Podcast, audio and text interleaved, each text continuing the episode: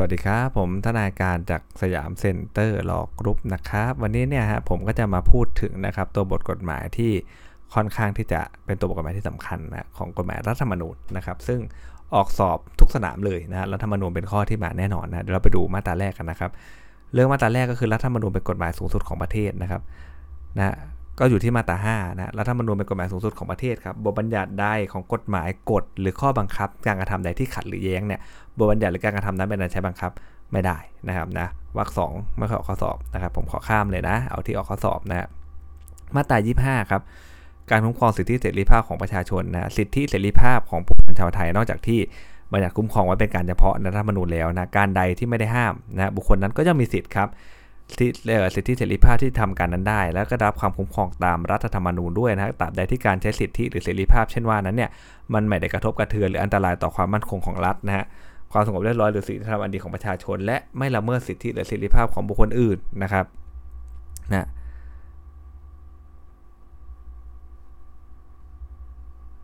นะครับแล้วก็บุคคลที่รับความเสียหายจากการถูกละเมิดสิทธิหรือเสรีภาพเนี่ยนะฮะจากการกระทำความผิด อาญาของบุคคลอื่นเนี่ยก็ย่อมมีสิทธิ์ที่จะได้รับการเยียวยานะหรือช่วยเหลือจากรัฐนะครับ ตามที่กฎหมายบัญญัติไว้นะ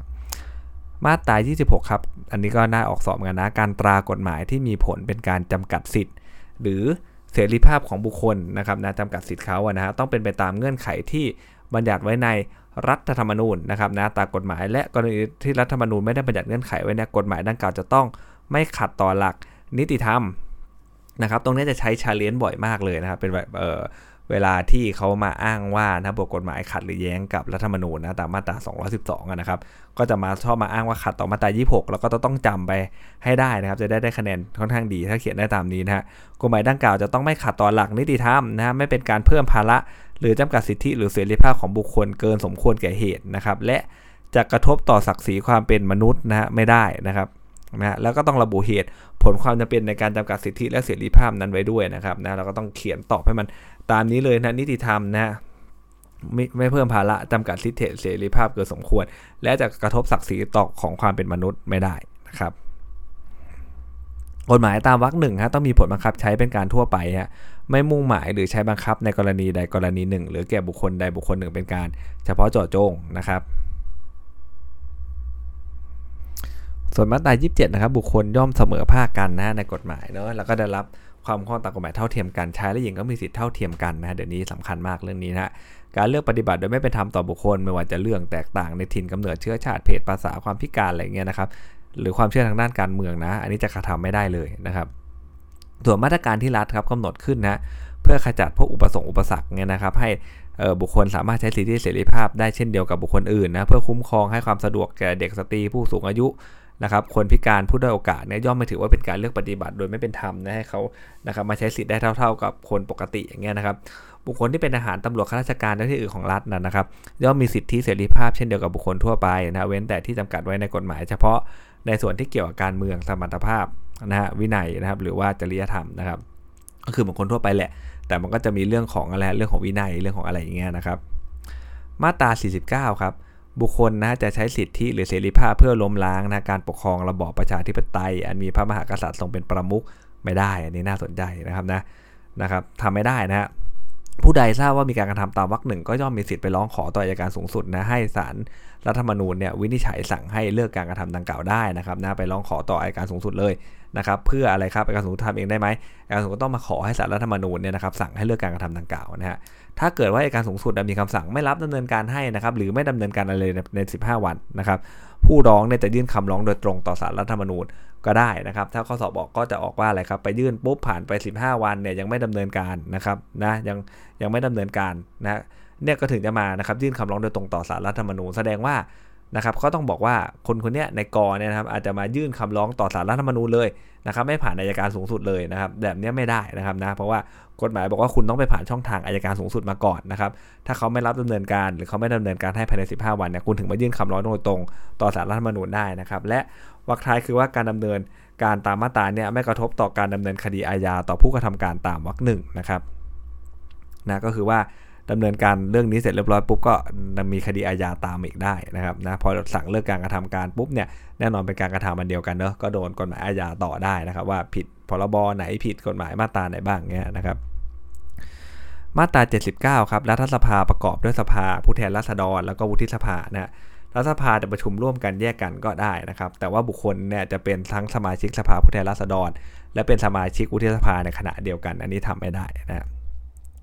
มาตรา 80 ครับ ประธานสภาผู้แทนราษฎรเนี่ยเป็นประธานรัฐสภานะประธานวุฒิสภาเป็นรองประธานรัฐสภานะครับ1 2 4 ครับนะก็เก่งกันอะ่ะเมื่อก่อนเราข้อสอบเดี๋ยวนี้ไม่ค่อยมาแล้วนะครับก็คือว่าเป็นเอกสิทธิ์ในการแสดงความคิดเห็นในที่ประชุมนะครับที่เราดูเวลาถ่ายทอดนะครับนะเขาบอกว่าในการประชุมสภาผู้แทนราษฎร หรือ ที่ประชุมวุฒิสภานะหรือประชุมร่วมกันของรัฐสภานะครับนะทั้งสสสวเนี่ยนะครับ สมาชิกผู้ใดจะกล่าวถ้อยคำใดในการแถลงข้อเท็จจริง แสดงความคิดเห็นหรือลงคะแนนเสียงย่อมเป็นเอกสิทธิ์โดยเด็ดขาดเลยนะครับนะจะนำไปฟ้องร้องว่ากล่าวสมาชิกผู้นั้นในทางใด ๆ ไม่ได้งั้นเขาก็ไม่กล้าพูดกันถูกไหมฮะต้องใส่เต็มที่เลยเพื่อผลประโยชน์ของประเทศชาตินะครับกล่าวถ้อยคำในทางแถลงข้อเท็จจริงได้เต็มที่เลยนะเอกสิทธิ์ตามวรรคหนึ่งครับไม่คุ้มครองสมาชิกผู้กล่าวถ้อยคำในการประชุมที่มีการถ่ายทอดนะครับนะ ทางวิทยุโทรทัศน์วิทยุกระจายเสียงอะไรก็ว่าไปนะถ้าเกิดว่าถ้อยคำที่ประชุมไปปรากฏนอกบริเวณรัฐสภา และการกล่าวถ้อยคำนั้นมีลักษณะเป็นความผิดอาญาหรือละเมิดในทางแพ่งนะต่อบุคคลอื่น ซึ่งไม่ใช่รัฐมนตรี หรือสมาชิกแห่งสภานั้นนะแสดงว่าถ้าเกิดว่าเป็นการกล่าวผิดอาญาอะไรผิดหมิ่นประมาทแหละนะครับ แต่ว่ามันเป็นการกล่าวต่อรัฐมนตรี หรือสมาชิกในสภานั้นก็พูดได้นะเพราะอะไรครับเพราะก็อยู่ในสภาอยู่แล้วเดี๋ยวเขาก็จะมาแก้ตรงแก้ต่างอะไรได้ อยู่แล้วถูกไหมครับพอพูดเสร็จปุ๊บเขาจะลุกขึ้นมาแก้ต่าง แต่ถ้าไปกระทบคนภายนอกเนี่ยเขาไม่อยู่ในสภาด้วยถูกไหมเขาไม่มีสิทธิ์ในการตอบโต้อะไรเลยแบบนี้ผิดกฎหมายนะครับนะเพราะฉะนั้นเวลาเราดูพวกเวลาประชุมถ่ายทอดเราสังเกตไหมเขาจะไม่ค่อยอ้างพาดพิงบุคคลภายนอก เพราะมันผิดกฎหมายอยู่นะครับแต่รัฐมนตรีหรือสมาชิกในสภานี่ซัดกันเต็มที่เลยเห็นไหมด่ากันเต็มที่เลยนะครับ ต่อไปนะครับ ตามเอ่อกรณีตามวรรคสองครับสมาชิกที่กล่าวถ้อยคำใดนะเป็นเหตุให้บุคคลอื่น ซึ่งไม่ใช่รัฐมนตรี หรือสมาชิกนั้นเสียหายเนี่ยนะให้ประธานแห่งสภานั้นเนี่ยนะครับจัดให้มีคำโฆษณาคำชี้แจงตามที่บุคคลนั้นได้ร้องขอนะครับ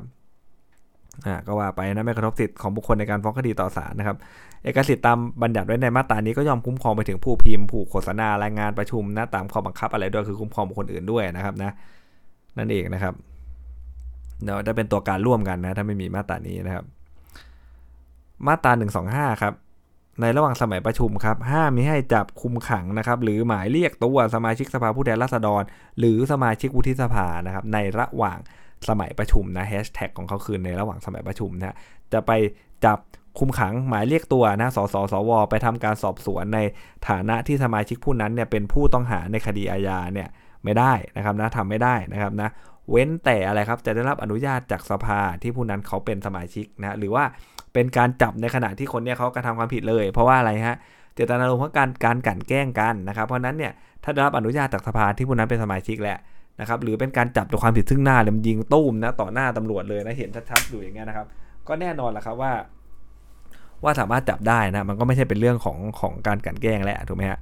ในกรณีที่มีการจับสมาชิกสภาผู้แทนราษฎรหรือสมาชิกวุฒิสภานะในขณะกระทำความผิดนะครับจับได้ซึ่งหน้าเลย ก็ให้รายงานไปยังประธานแห่งสภาที่ผู้นั้นเป็นสมาชิกโดยเร็วเลยนะเพื่อประโยชน์ในการประชุมนะสภานะประธานแห่งสภาที่ผู้นั้นเป็นสมาชิกเนี่ยอาจสั่งให้ปล่อยผู้ถูกจับได้เลยนะเพื่อให้มาประชุมสภาได้นะครับ ถ้าสมาชิกสภาผู้แทนราษฎรหรือสมาชิกวุฒิสภาถูกคุมขังในระหว่างสอบสวนหรือพิจารณาก่อนนะในระหว่างสมัยประชุมนะ เมื่อถึงสมัยประชุมเนี่ยนะครับพนักงานสอบสวนหรือศาลต้องสั่งปล่อยทันที ถ้าประธานแห่งสภาผู้นั้นเป็นสมาชิกได้ร้องขอครับก็จะสั่งให้มีประกันหรือหลักประกันด้วยหรือไม่ก็ได้นะครับในกรณีที่มีการฟ้องนะเห็นไหมวักหนึ่งเนี่ยเขาไม่ได้พูดถึงการฟ้องนะเขาพูดถึงจับคุมขังหมายเรียกสมาชิกมาสอบสวนฐานะเป็นผู้ต้องหาคดีอาญาถูกไหมครับไม่มีพูดถึงเรื่องฟ้องเพราะนั้นฟ้องได้นะฮะนะครับ ฟ้องแพ่งฟ้องอาญาฟ้องได้หมดเลยนะครับเพราะเขากันการกันแกล้งกันอะถ้าเรื่องไปถึงศาลก็แน่นอนก็จะมีศาลมาเออเขาเรียกว่าอะไรฮะการกรองนะฮะเรื่องพวกการเอ่อการกันแกล้งอะไรกันอยู่แล้วถูกไหมครับก็เรื่องแกล้งกันอะไรพวกนี้มันก็จะทำได้ยากกว่าเยอะนะฮะนะยากกว่าอยู่ดีๆเรียกตำรวจอะเรียกไปสอบสวนที่สอบสวนทั้ง 20 คดีไม่ต้องทำอะไรแหละถูกไหมเรื่องเนี้ยนะครับฟ้องได้นะก็ฟ้องทั้งแพ่งฟ้องอาญาได้นะในกรณีที่มีการฟ้องสมาชิกสภาผู้แทนราษฎรหรือสมาชิกวุฒิสภาในคดีอาญานะแสดงว่าในคดีแพ่งก็ได้หมดนะฮะ ถ้าเกิดว่ามีการฟ้องในคดียา ไม่ว่าจะฟ้องในฟ้องนอกสมัยประชุมเนี่ยนะครับศาลจะพิจารณาคดีนั้นในระหว่างสมัยประชุมก็ได้นะทำได้แต่ต้องไม่เป็นการขัดขวางนะฮะต่อการที่สมาชิกผู้นั้นเนี่ยจะมาประชุมสภาแล้วก็คือว่าก็จะไปเลือกวันนัดที่มันตรงกับวันที่เขาประชุมไม่ได้นะครับนะในวันนัดเราก็ต้องดูอีกว่าวันนัดไหนถูกไหมฮะถ้ามันเป็นนัดแต่ส่วนมูลฟ้องก็นัดได้ครับเพราะว่ากฎหมายไม่ได้บังคับให้จำเลยเข้าไปนี่นะครับไม่ต้องไปก็ได้ อันนี้ไม่ขัดขวาง แต่แน่นอนถ้าเป็นนัดวันสืบพยานอย่างเงี้ยแน่นอนว่ามันขัดขวางเขาต้องไปถูกไหมฮะ นะครับก็ต้องนัดวันอื่นนะฮะต่อไปมาตรา129 ครับ เป็นคณะกรรมการคณะกรรมการนะของสมาชิกสภา ผู้แทนราษฎรและวุฒิสภาด้วยนะสมาชิกสภาผู้แทนราษฎรวุฒิสภามีอำนาจเลือกสมาชิกของแต่ละสภาเนี่ยเป็นคณะกรรมการคณะกรรมการสามัญนนะแล้วก็เลือกนะบุคคลที่เป็นสมาชิกหรือไม่ได้เป็นสมาชิกเนี่ยตั้งเป็นคณะกรรมการนะ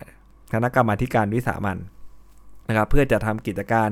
พิจารณาสอบหาข้อเท็จจริงศึกษาเรื่องใด ๆ อะไรก็ว่าไปนะฮะนะครับ ในการสอบหาข้อเท็จจริงเนี่ยนะคณะกรรมการเนี่ยจะมอบหมาย หรือจะมอบหน้ามอบหมายให้บุคคลใดหรือคณะบุคคลใดทำการแทนไม่ได้ก็ต้องทำเองนะครับนะเรื่องที่น่าสนใจที่อาจจะออกสอบได้คือคณะกรรมการตามวรรคหนึ่งครับมีอำนาจที่จะเรียกเอกสารนะครับ มาจากบุคคลใดก็ได้นะเรียกบุคคลใดมาแถลงข้อเท็จจริงก็ได้นะครับนะนะครับ แต่ว่าการกระทำเช่นวันนั้นเนี่ยมิให้นะตรงนี้สำคัญนะมิให้ใช้บังคับเอาแต่ เอาแก่ผู้รักษาหรือตุลาการที่ได้ปฏิบัติตามหน้าที่พูดง่ายๆจะเรียกท่านเข้ามาไม่ได้นั่นแหละนะครับนะแต่เรียกอายการได้ไหมเรียกอายการได้นะครับนะเรียกอายการมาสอบถาม